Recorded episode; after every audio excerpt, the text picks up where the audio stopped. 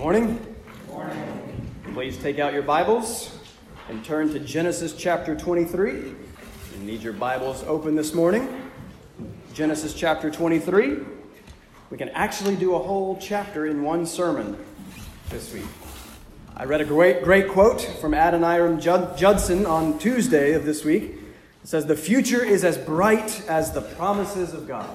I love that. The future is as bright as the promises of God. Last week we talked all about the promise of God. And the promise of God is the blessing of good for the people of God, the guarantee of good. I will surely bless you. Surely goodness and mercy shall follow me all the days of my life.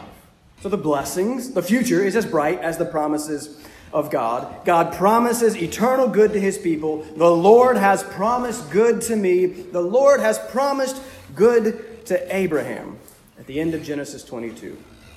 What's the very next thing that happens after God reaffirms his unbreakable promise of blessing to the people of God? The people of God die. Sarah dies. 22:17 I will surely bless you 23 2. And Sarah died. What do you do with the promises of God in light of the death of God's people? What happens when you die before God's promises are fulfilled? What happens when the recipients of the promises die without receiving the promises? Well, Genesis 3 tells us. But it's sort of a strange story. This is one of the, the more obscure accounts in the Abraham cycle. We don't generally pay much attention to Genesis 23. And so it's tempting to just gloss over it. Why is so much time given to the purchase of a gravesite? It's kind of strange. The story could potentially be unclear. Why is this here? But I'm going to argue that the story is not unclear at all, and it's not unimportant at all. Because this passage practically screams at us and begs us not to miss its point, which is an important point. If we would just slow down and read a little more carefully, many of our problems of understanding would be solved. And that applies here as well. Why is this here? It tells us. Look over the text. I want to run through it before we read it, actually. Uh, I got one of my favorite questions to receive this week. I received it. I think it's one of the most important. One of my favorite questions is how do I read the Bible? How do I more effectively study the Bible? Help me to better understand and study God's Word. Oh, so important. Part of my job is not just to teach you what a text says, but to teach you how to figure out what a text says for yourself. So, observe. The main thing you need to learn to do is observe more slowly. Look for key words. Look for repetition. Look for how a passage opens and closes. All of these are hints and indicators of the meaning of a passage. You know what much of my time is spent doing and trying to understand God's Word? It's reading it again and again and again and again and again. Keep reading. Look at verse 2. There's some hints and important indicators in the text here.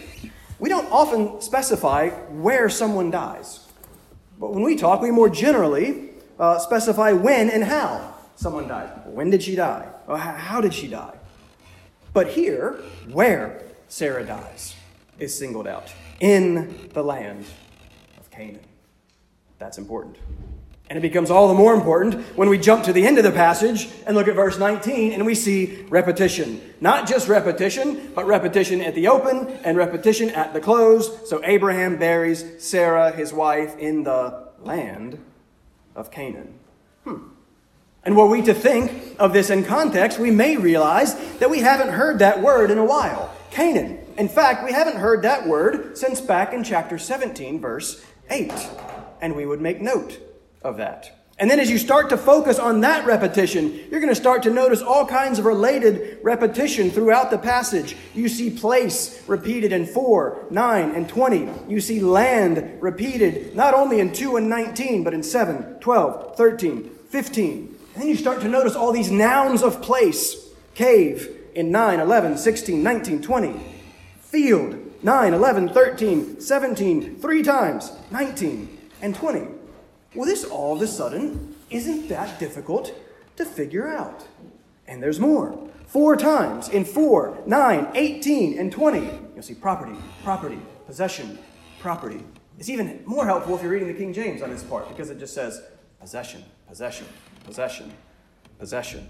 Translates them all the same. Abraham says, Give me possession at the beginning, and at the end, we have him given a field, a cave, a place in the land as a possession.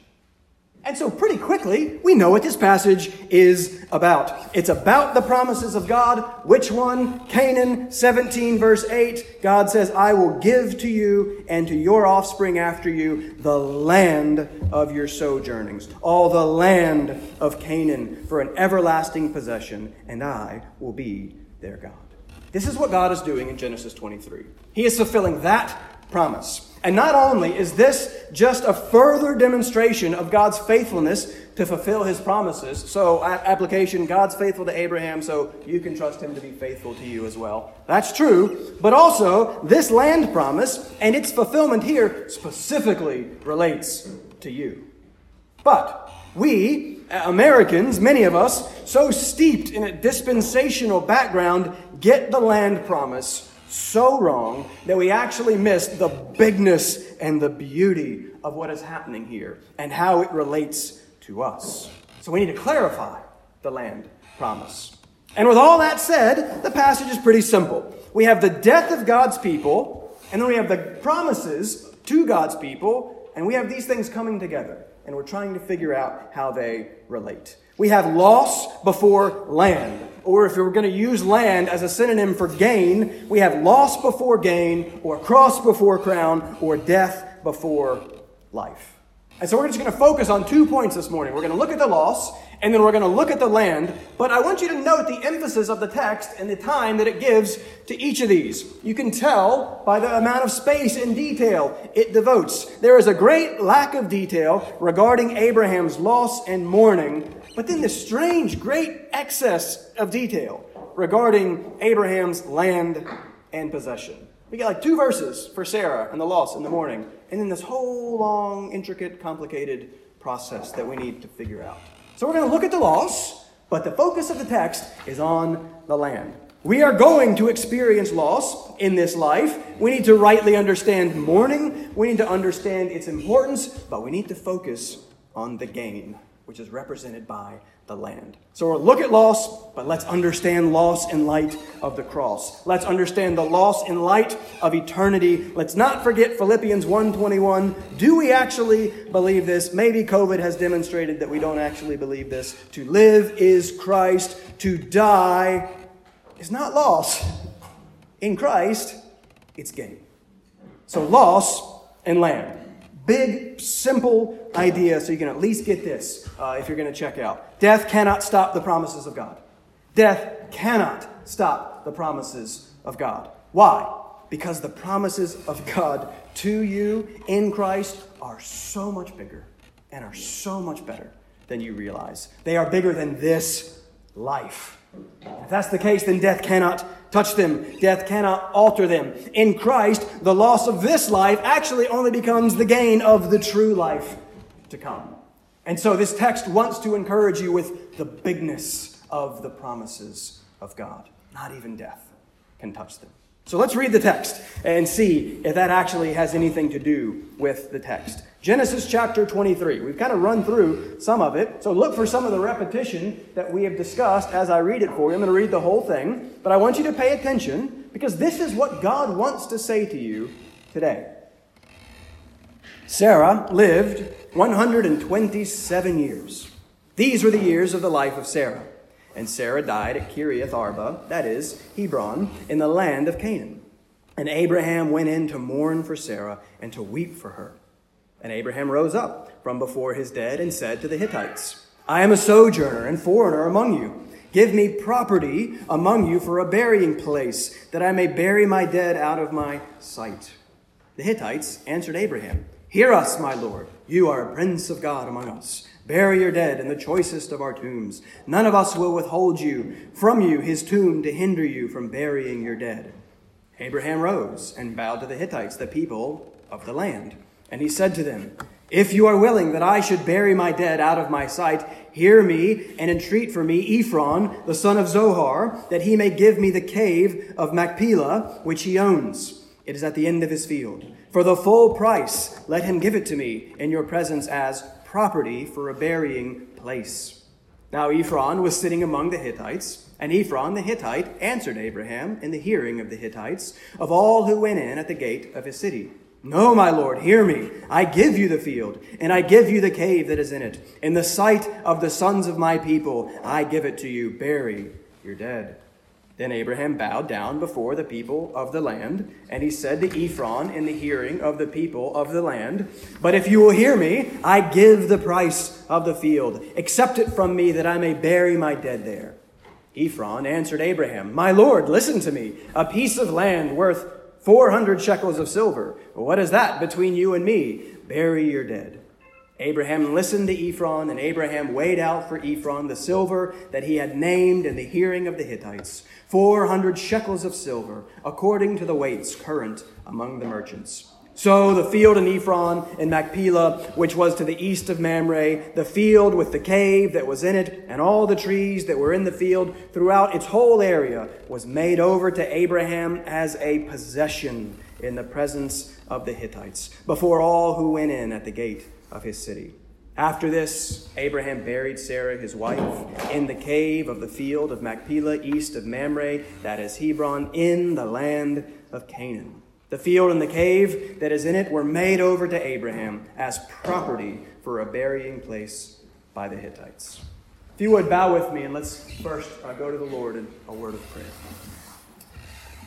Father, I thank you for your word. Father, I love your word.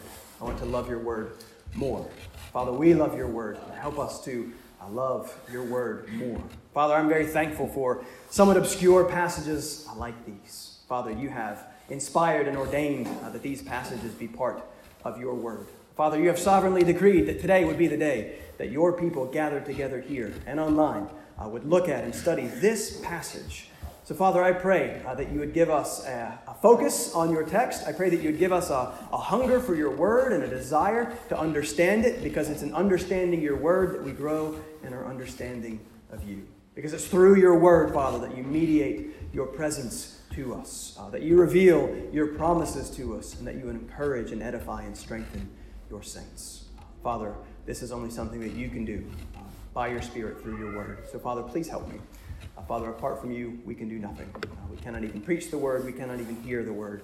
So help us now, we pray. Glorify your name, edify your saints, and we ask this in the name of your Son, Jesus Christ. Amen. All right, so we start with the loss. It's interesting. In chapter 22, Abraham avoids death. When chapter 23, he accepts death. And so last week I argued that verses 15 through 19 of chapter 22 are all about the promises of God. What are those promises generally? Well, big picture, generally, the promise is blessing. I will surely bless you. I promise to do good to you. That's what God's saying. What good? How? Well, remember, the blessing manifests itself in two primary ways seed Verse 17 of chapter 22 I will surely bless you, and I will surely multiply your offspring, your seed after you. All right, so that's God reiterating and repeating the promise of a seed, a son from whom would come a people, from whom would come the seed, the son. So the promise of blessing is carried out in the provision of the seed. And then, second, the one that we look at and discuss less is land. Rest of verse 17 and your offspring shall possess the gate of his enemies. And that's an important word in our chapter. That's God repeating and reiterating the promise of a land. The promise of blessing is somehow carried out in the provision of the land. So God's promises blessing, seed, land. Those are the promises of God to Abraham. That's a summary blessing, seed, land. And that's what verses 15 through 19 were all about. Summarizing those promises, reiterating those promises, and then the following chapters are about realizing those promises. Verses 20 through 24, anticipating chapter 24, which we'll do next week. We're going to see if we can do that whole big text in one sermon. Wait for that. Um, well, all of that is about the promise of the seed. So we come back to that next week. And then chapter 23 is all about the promise of the land. So God reiterates seed, land to Abraham. Chapter 23, God starts to fulfill it. Chapter 24, God starts to fulfill it. But right then, into the middle of all this promise of blessing and good, we read in verse 2 And Sarah died. It's a bit abrupt. It's a bit shocking. But it shouldn't be. Death has been a repeated refrain running throughout this book of beginnings, since all the way back when God warned that the wages of sin is death in Genesis 2 17. Then sin enters into the world and death through sin in chapter 3. Cain murders Abel in chapter 4. Cain's line, the seed of the serpent, the city of man. The very first city culture is developing. We'll talk Thursday more about that. And then we find the true culmination of that city of man as it climaxes in 423 with Lamech's boast of murder. Death characterizes the city of man. But chapter 5, we see that death also characterizes the city of God. As the refrain runs throughout that chapter, and he died, and he died, and he died. And then there's chapter 6, where everyone dies, except for Noah and his family. Church, death is one of the main themes of Scripture. It is everywhere. It is a reality that all must face, that you must face. Do you ever think about your impending, inevitable death? You should.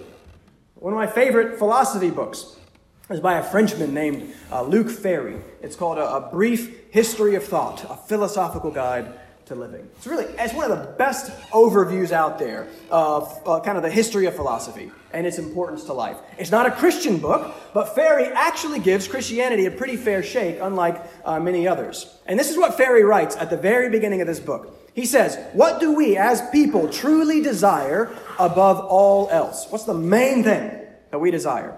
To be understood, to be loved, not to be alone, not to be separated from our loved ones. In short, not to die and not to have them die on us. But daily life will sooner or later disappoint every one of those desires. You see, that's what we truly desire above all else not to die. Uh, the very things that we live for are the very things that death takes away. And Ferry then goes on in his first chapter to unpack Edgar Allan Poe's most famous poem, The Raven, with a repetition of the refrain, quoth the raven, nevermore, nevermore, nevermore.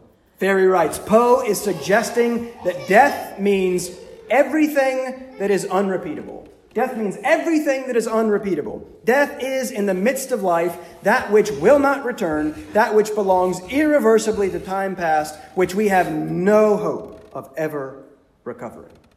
He says death is the problem of philosophy. Death is the problem of life. And death is the problem of your life. It will intrude itself on your life at some point. And so here we see death intruding itself on Abraham's life. Promises, promises, death. And then look at the rest of verse 2. We've already noted the emphasis on the place of her death in the land. That will be our second point. We're coming back to that. But look at Abraham's response to her death.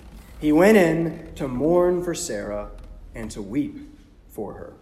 In this book of firsts, these are the first recorded tears in the Bible. I'm sure there were more tears uh, before this, but these are the first recorded tears. And so here we see that the appropriate Christian response to death is mourning and weeping. But we are not Stoics. I need this reminder. David was a man of many tears. Jesus was a man of many tears. Uh, our culture's aversion to death and its avoidance of death has increasingly kind of crept into churches. Right? We don't really want to be confronted with death. And when we are, we want to sanitize it, uh, we want to minimize it. Instead of mourning death, now we celebrate life. Um, well, celebrating life is, is not a bad thing. But let's be clear we should and we must mourn death. And we simply have to let our Lord be our example here. I, I preached a funeral last week. I always get to John 11 sometime in every funeral that I do. John 11 is a pretty striking scene. Jesus Christ, God Himself in the flesh, the Creator and Lord of life, all powerful, all knowing.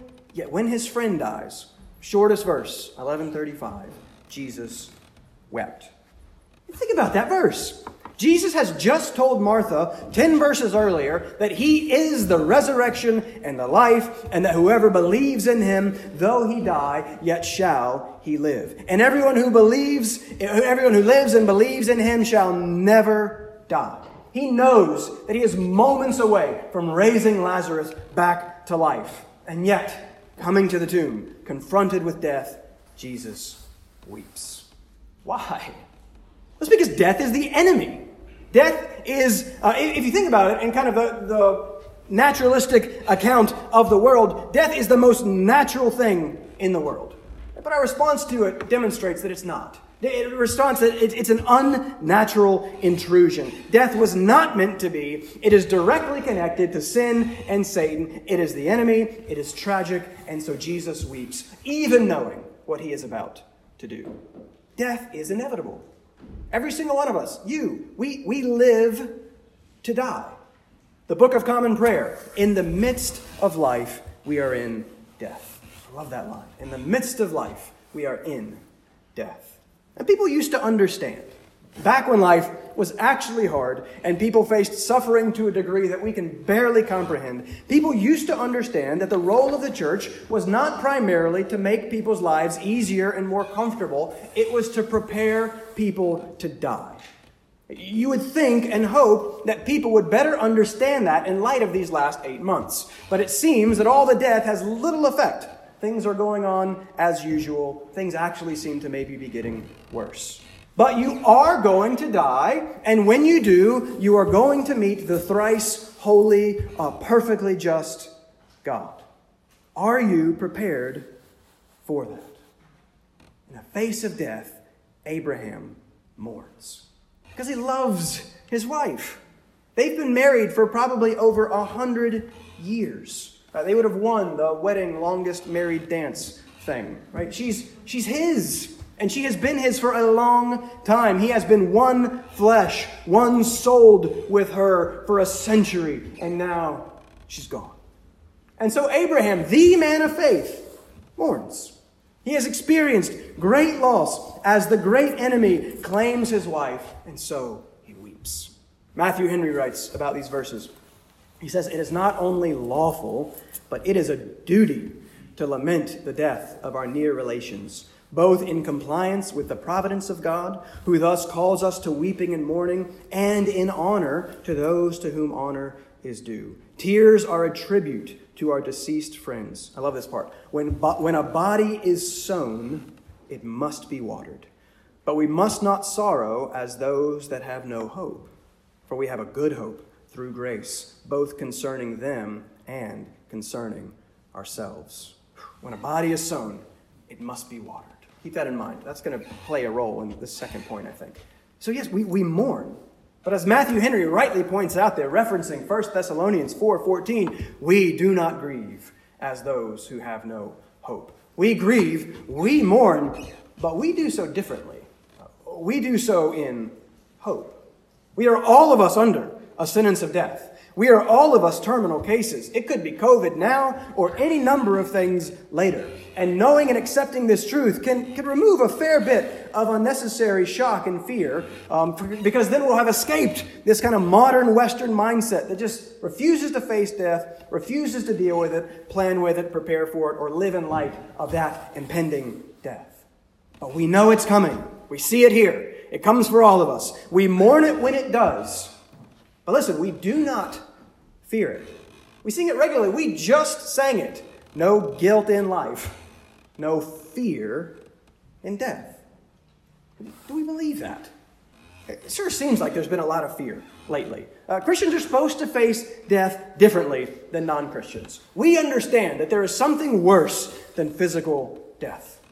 We do not panic. We are not stricken with fear and paralysis because in Christ we know the end. That's going to be point two. We know eternity. And so, listen, while we should absolutely, of course, take reasonable steps to be safe, we also absolutely should be responding to our current circumstances differently than the world is responding to them. Because for the believer, the time of death is transformed, and the fear of death is removed by the death of Christ. Death is transformed in the light of eternity. It remains an enemy, it remains an outrage, a sign of judgment, a reminder of sin, something to be hated and mourned, but also, from another perspective, for the Christian, death becomes nothing more than the means through which we pass into true life. We pass through death, and death dies because it has died and been defeated in Christ. And so, the more we can live in the consciousness of God's presence here and of the life to come, the easier it will be to anticipate the unqualified delight that will be experienced in God's presence there. And death is the means that God has now ordained uh, to get us there. The place that we say we most want to be with God, Paul's desire that we don't believe in Philippians 1 to die is gain. Do we actually believe that? And is not some, is this in part what God is doing right now? In part, I don't know exactly what God is doing right now. But is not some of the pain and sorrow in this life used in part by God's good and providential hand to make us homesick for heaven? To detach us from this world, to prepare us for the world to come, uh, for heaven, to draw our attention to Himself and away from ourselves, away from this world of merely physical things? Is that not in part what God is doing through all the difficulties that we are facing? He's saying, hey, wake up. There's something more important. There is a life to come. Are you considering your impending death and your uh, standing in that life to come? So Abraham mourns. Right? That, that is the appropriate response to the death of a loved one. It is to mourn and it is to weep, but it is also to hope. It is to do so in Christ, in light of Christ, in light of what he has done. We mourn, but we do so with hope because we, church, have great hope. And I think that's actually what most of this passage is about. And that's our second point as we move from loss to land. Death is big, but death is not the focus of this text. Abraham mourns, but Abraham's mourning is not the focus of this text. The whole of Sarah's death and mourning get two verses. There are 18 more verses. And in those verses, Abraham acts. Abraham acts in faith because God's people believe that God's promises are bigger than this life. Let's run through the details of the story real quick. We've already observed a lot of it. Uh, much of it is framed, look at verse 3. Much of it is framed in verse 3 when we see Abraham go and speak to the Hittites. That's another one of the words that's repeated throughout this passage. If you're in the ESV, you'll look down at the bottom of the page at footnote 7, or if you're in the King James, you'll see this translated as the sons of Heth. That's literally what the Hebrew says. And we actually met Heth all the way back in chapter 10, verse 15. Heth, who is the son of Canaan, who is the son of Ham. The cursed line.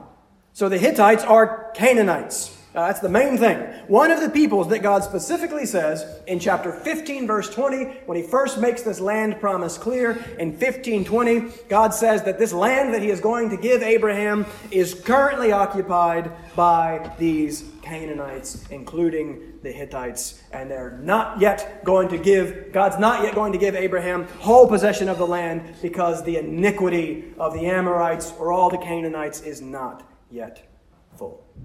So, main point the Hittites are in Canaan. They are in the promised land. They currently possess the land. Abraham does not possess the land. They possess that which has been promised to Abraham. And now his dear Sarah has died, and he has no possession in that land. So, what does he do? He's going to get some possession in that land.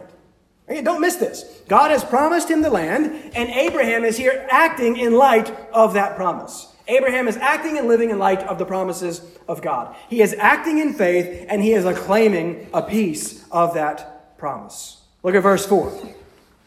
Don't miss Abraham's identity. He starts off by saying, I am a sojourner and foreigner. Church, we desperately need to reclaim that identity. Uh, this world is not our home. This country is not our home. Our hope is not in what happens Tuesday. Our hope is not at all in what happens in this world. Uh, Peter, the apostle, writes his first letter to the church to us, referring to us as elect exiles.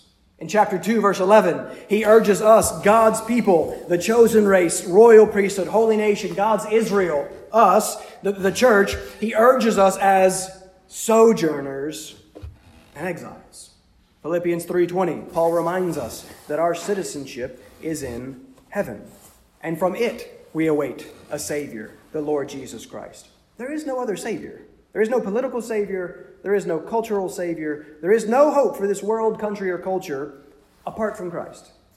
Colossians 1:13, Paul says that God has delivered us from the domain of darkness, transferred us to the kingdom of his beloved Son. There are only two kingdoms there's the kingdom of darkness, and there's the kingdom of Christ. And you can only be a true citizen. You cannot have dual citizenship. You can only have a true citizenship in one of them. You can only love and serve one of them. You are a citizen of one and a foreigner in the other. Which is your home? Which are you focused on? Which are you pursuing and putting your hope in? Which gets your time and passion? How about this? Are you more excited about coming to church today? Are you more excited about Tuesday and what's going to happen? Are you more excited and interested in what's going to happen on that big important day? What about today? What about right now? What gets your time and passion, your hope and your love and your joy? Christians like Abraham are sojourners and foreigners in whatever land we find ourselves in. And that is supposed to determine how we live and how we operate in that land. Back to verse 4. Main idea. Abraham says to the Hittites, here it is, give me property. Better in the King James, I think. Give me possession among you for a burying place that I may bury my dead out of my sight. Abraham is after possession. And then what we have in verses 5 through 16 is an example of the ancient Near Eastern practice of, of bartering and bargaining, some of which we just don't understand. Some of, it's, some of the details are beyond me, and I don't get all of them. But the main ideas are clear. Right, let's look at it. We're going to run through it quickly. The game begins in verse 5.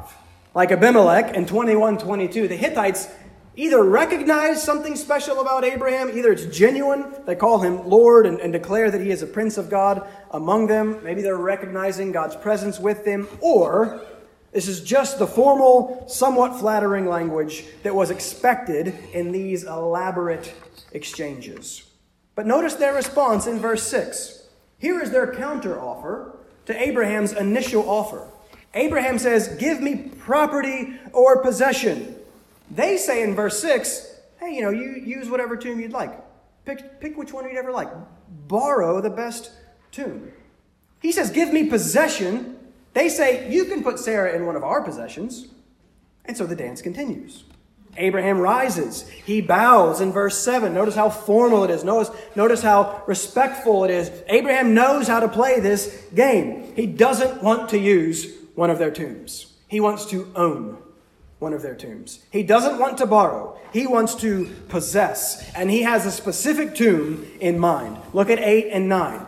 He says, Entreat Ephron, the son of Zohar, to give me the cave of Machpelah, which he owns. It is at the end of his field. For the full price, let him give it to me in your presence as property for a burying place. Abraham is after property and possession. The cave he owns, I will purchase it, so I will own it. Ephron answers in verse 11 No, my lord, hear me. I give you the field, and I give you the cave that is in it. I guess it's hard to nail down for sure some of the details here. Is he being genuine? Is he just genuine? He's like, you know, I'm just a really nice guy. Abraham, you seem you seem like a pretty good guy. Here you go. You just you, you, you can have it. You, you can have the cave. It's possible. but I think it's unlikely. This is part of the process. This is part of the haggling. This is part of the game. And Abraham gets that. I would have been te- deal. I'm in. Like, give me the cave. Right? I would have been tempted to take the free cave. Not Abraham. Verse 13. I give the price of the field. What price? He doesn't say. I give the price of the field. Accept it from me that I may bury my dead there. Abraham has basically just said, Name your price, and I will pay it. Verse 15. Ephron. he was just trying to give away the land. No, he wasn't. 15. A piece of land worth 400 shekels of silver? Well, what is that between you and me? Bury your dead. How much is that? I don't know. We don't know. There's debate on this. In Jeremiah 32 9, Jeremiah buys a field for 17 shekels. 400 shekels is a lot more than that, obviously. But you know, we just probably can't make a one to one comparison. We don't know the exchange rate or inflation or, or things like that. We really don't know. But most scholars think that this is an exorbitant price because there's supposed to be a bartering. Right? The, the game is supposed to continue. There's supposed to be a back and forth. Nope. Verse 16 Abraham's done. Abraham listens, he weighs out the silver, and he pays Ephron's price. 17 and 18. So Ephron's field and all that is in it was made over to Abraham as a possession. Verse 20, repetition. The field and the cave were made over to Abraham as property, possession. Back to verse 19 Abraham buried Sarah, his wife, in the land of Canaan. Abraham now has his first legal possession in the land. Abraham has acted in faith based on the promises of God, and he has acted to obtain a piece of that promise, a piece of that land, so that he could, again, did you catch the repetition? So that he could bury his dead, bury Sarah in the land. That's the big idea. Abraham now has possession in the land, Sarah is now buried in the land. But what's the big deal? What's so important about the land? this is actually one of the themes of the book and one of the themes of the whole of Scripture. This is the blessing, but we so often get this aspect of it so wrong. But back in 2134, where we first saw some sort of settledness in the land for Abram. You remember this? We, we talked about this. What did we see him do? He doesn't have possession in the land, but he's settling a little bit in the land. This is back with Abimelech, and we saw him plant a tree in the land. And we argued that that in some way was an act of faith, right? He's, he's settling, he's planting, he, he's committing, he's there, he's home, he plants a tree. Well, here in 2319, Abraham plants his wife in the land as an act of faith. In 25, verse 9, we'll see Abraham himself planted in the land, in this same cave, in this same field, as an act of faith. And you know what the, what's the very last thing that happens in this book of beginnings? It's still 27 chapters away. We will get there in 2025 or something. Um, but but flip to the end real quick. Look at how the end of beginnings uh, primarily the beginnings of life, look how this book of beginnings ends. It actually ends with death. Look first at 4929. Look at 4929. Jacob, Abraham's grandson. Jacob and his sons end up down in Egypt, out of the land. And so, one of the last things that he does is he commands his son in 4929 I am to be gathered to my people. Bury me with my fathers in the cave that is in the field of Ephron the Hittite. Verse 30 The cave in the land of Canaan, which Abraham brought to, bought to possess. Cave and field are repeated three times in those verses. And then look over at chapter 50, verses 24 through 26. Here's the very end. Joseph, Abraham's great grandson, says to his brothers, God will bring you up out of this land, Egypt, to the land that he swore to Abraham, to Isaac, and to Jacob. He then made them swear that they would carry his bones with them, so that he too may be planted in the land. That's, that's weird to us. What's the, why the bones? Why is that the last note of this book of beginnings? Well, think about it. Then, as is the case now, burial is usually in one's native land. Where do you want to be buried? Home. I don't want to be buried in California. No offense, Jeremy. I'm sure it's a nice place. Um, but I've never been there. It's not home. I don't want to be buried there. Place matters. In choosing a place to be buried, you are in some way identifying yourself with that place. You are rooting yourself in that place. Sarah was born in Ur. She lived a long time in Ur. She was not buried in Ur. She was buried in Canaan, the land of promise. Abraham is identifying her with the place of promise. And ultimately, then, what Abraham is doing is he is identifying her with the God of the place of promise. You see, Sarah is home. She's in the place where God is present. Because listen, here's what we've got to get right.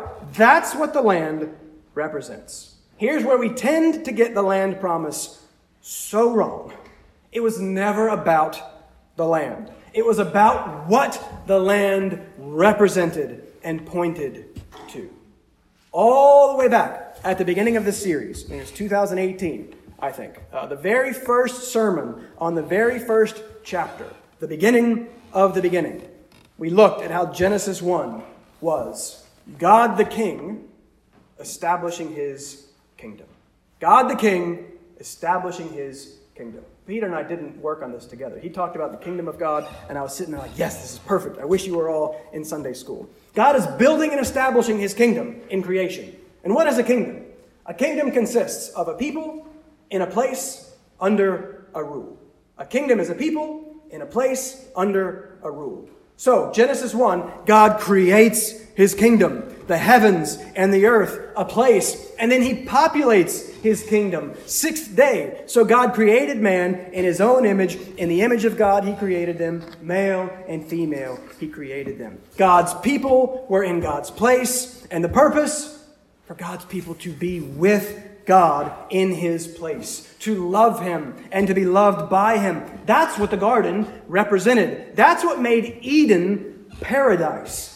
God was there. God was literally with us. The very thing that we were created for, relationship and fellowship with God, it's there in that land. And that's what was lost and ruined with our sin. You see, sin is the rejection of the perfectly good rule and reign of God. It is rebellion against the king. Peter did it in Sunday school. What happens when you rebel against the king? You die. You get killed. And so we were cast out of the special place of the presence of God. And outside of the place of the presence of God, away from the God of life, is only death. The thing, the very thing we were made for, life everlasting with the good God Himself, we forfeited with our sin. And that's the very thing that God Himself immediately begins working to restore for His people. We were created to be God's people in God's place, and that was blessing. That was good. I have no good apart from you. In your presence, there is joy. God's people in God's place is God's blessing. God now has come to Abraham and he has promised him blessing by giving to Abraham a people and then by planting them in a place. The promises of God to Abraham are all about restoring what was lost. It is about restoring God's people to fellowship with him. It's about the kingdom of God.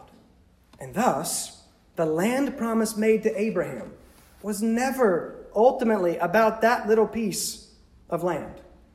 Listen, the, the present uh, nation state of Israel has nothing to do with this text and with this promise. Absolutely nothing. We've made the land promise, thinking it has something to do with that, into something it was never ultimately about. Something Abraham even understood it was never ultimately about. The land promise was never ultimately about that little piece of land. That's why we read Hebrews 11 again couldn't resist. We read it again today. Verse 10 of Hebrews 11 says, Abraham was looking forward to the city that has foundations, whose designer and builder is God. Verse 16, they desire a better country, that is, a heavenly one. See, that's what the land promise is about. We see as the, all these Old Testament promises are, are, shadows, they are types, and then we see the substance of them in the New Testament. We see them fulfilled. The point of the sacrifices in the Old Testament was never the sacrifices, it's Jesus. Right? The point of the priest was never the priest, it's to get us to the great high priest. The point of the land was never about just that little piece of land. And in Genesis 23, this loss in the land is demonstrating to us that God's promises to his people are never exhausted in this life because they were specifically about and extend into the life to come. We will, all of us, die without having experienced the full fulfillment of the promises of God, barring the return of Jesus. But that does not mean that the promises have failed. That just means that the promises were always bigger than we could ever imagine. The promises were never just about this life or this land, but the life to come and the whole land, the whole of heaven and earth itself. The promises were never just about the earthly, but the eternal. And so we, all of us, will share Sarah's experience. Hebrews 11 13. We will all of us die in faith, not having received the things promised, but having seen them and greeted them from afar, and having acknowledged that we were strangers and exiles on the earth. Church, we are strangers and exiles. We are seeking a homeland, but it's not here.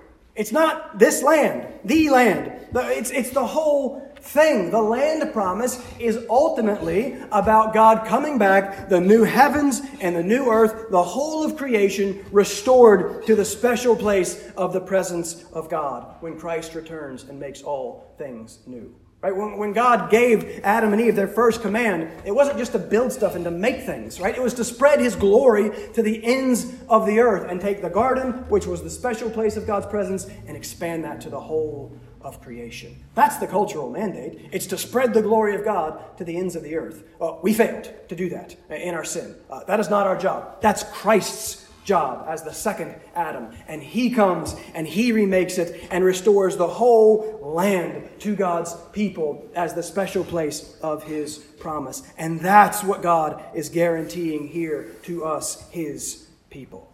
And this, then, is the answer to our question at the beginning. What do you do with God's promises in light of the death of God's people? What happens when God's people die without the promises being fulfilled? What's remembering this? It's remembering that the promises were never just about this little land or never just about this little life, and thus that's never what we are to be about. It's not what we were created for, church. We were created for eternity. We were created for so much bigger and better. And thus the promises of God are so much bigger and better. They are about heaven itself, about eternity, about life everlasting with God Himself. They are about the kingdom, the people of God in the place of God, under the rule of God. That's the kingdom. And that's what Christ has begun and will finish when He returns. And, church, nothing can touch that. No election can touch that. Some of you are freaking out right now because one guy you think is going to be elected, and the others of you are freaking out because you think the other guy is going to be elected. Guess what? Who cares? I, I know that's the wrong response. I don't care.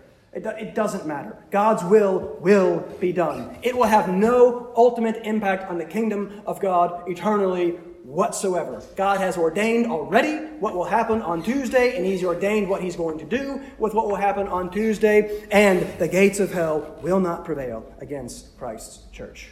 It won't.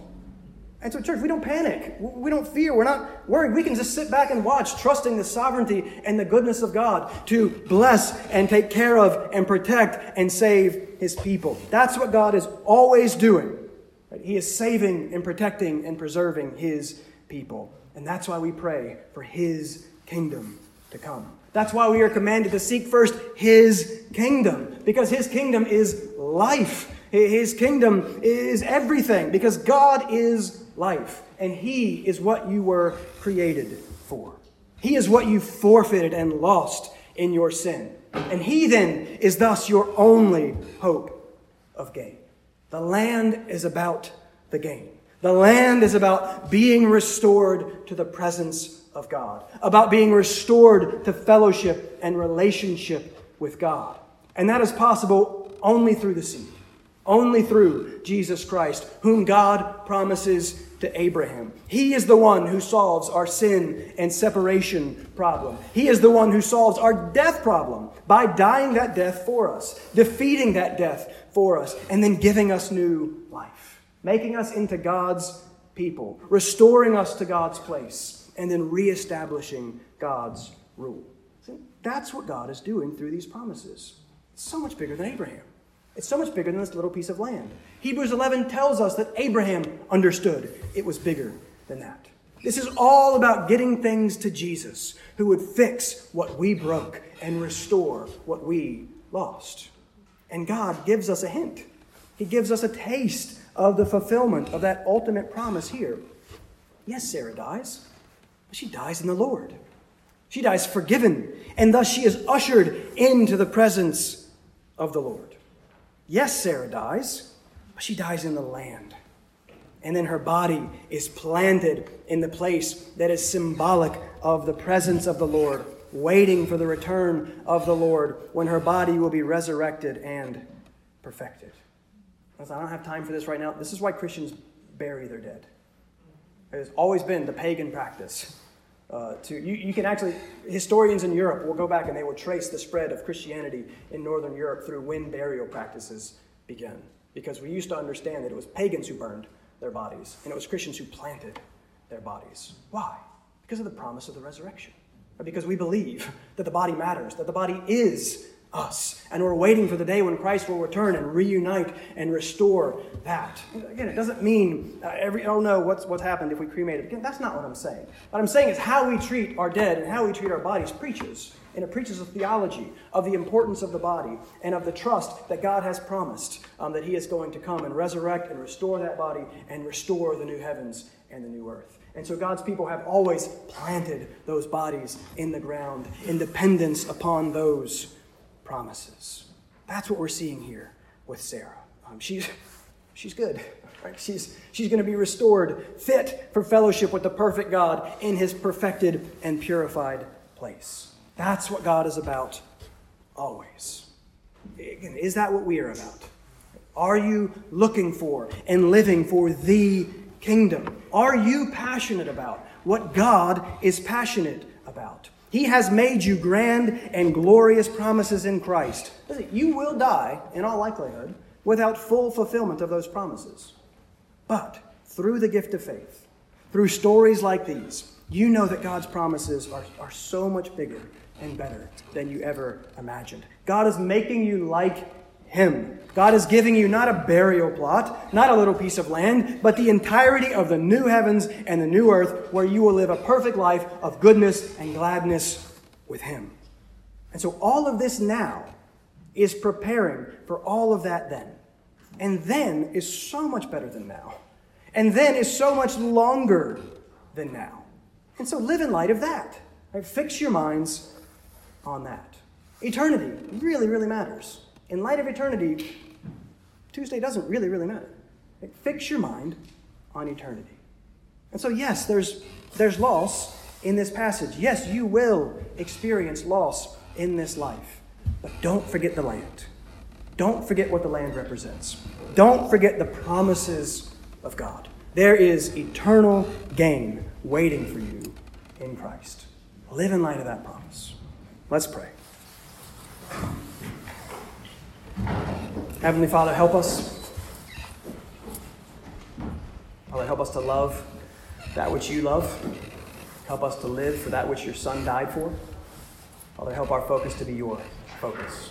I pray that we would all of us increasingly seek first your kingdom. Father, I pray that your kingdom would come and your will uh, would be done.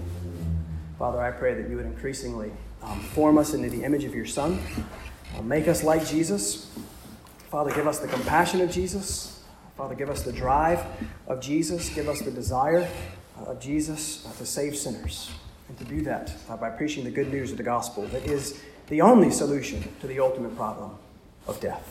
And so I pray that you would give us wisdom for, how best to do that.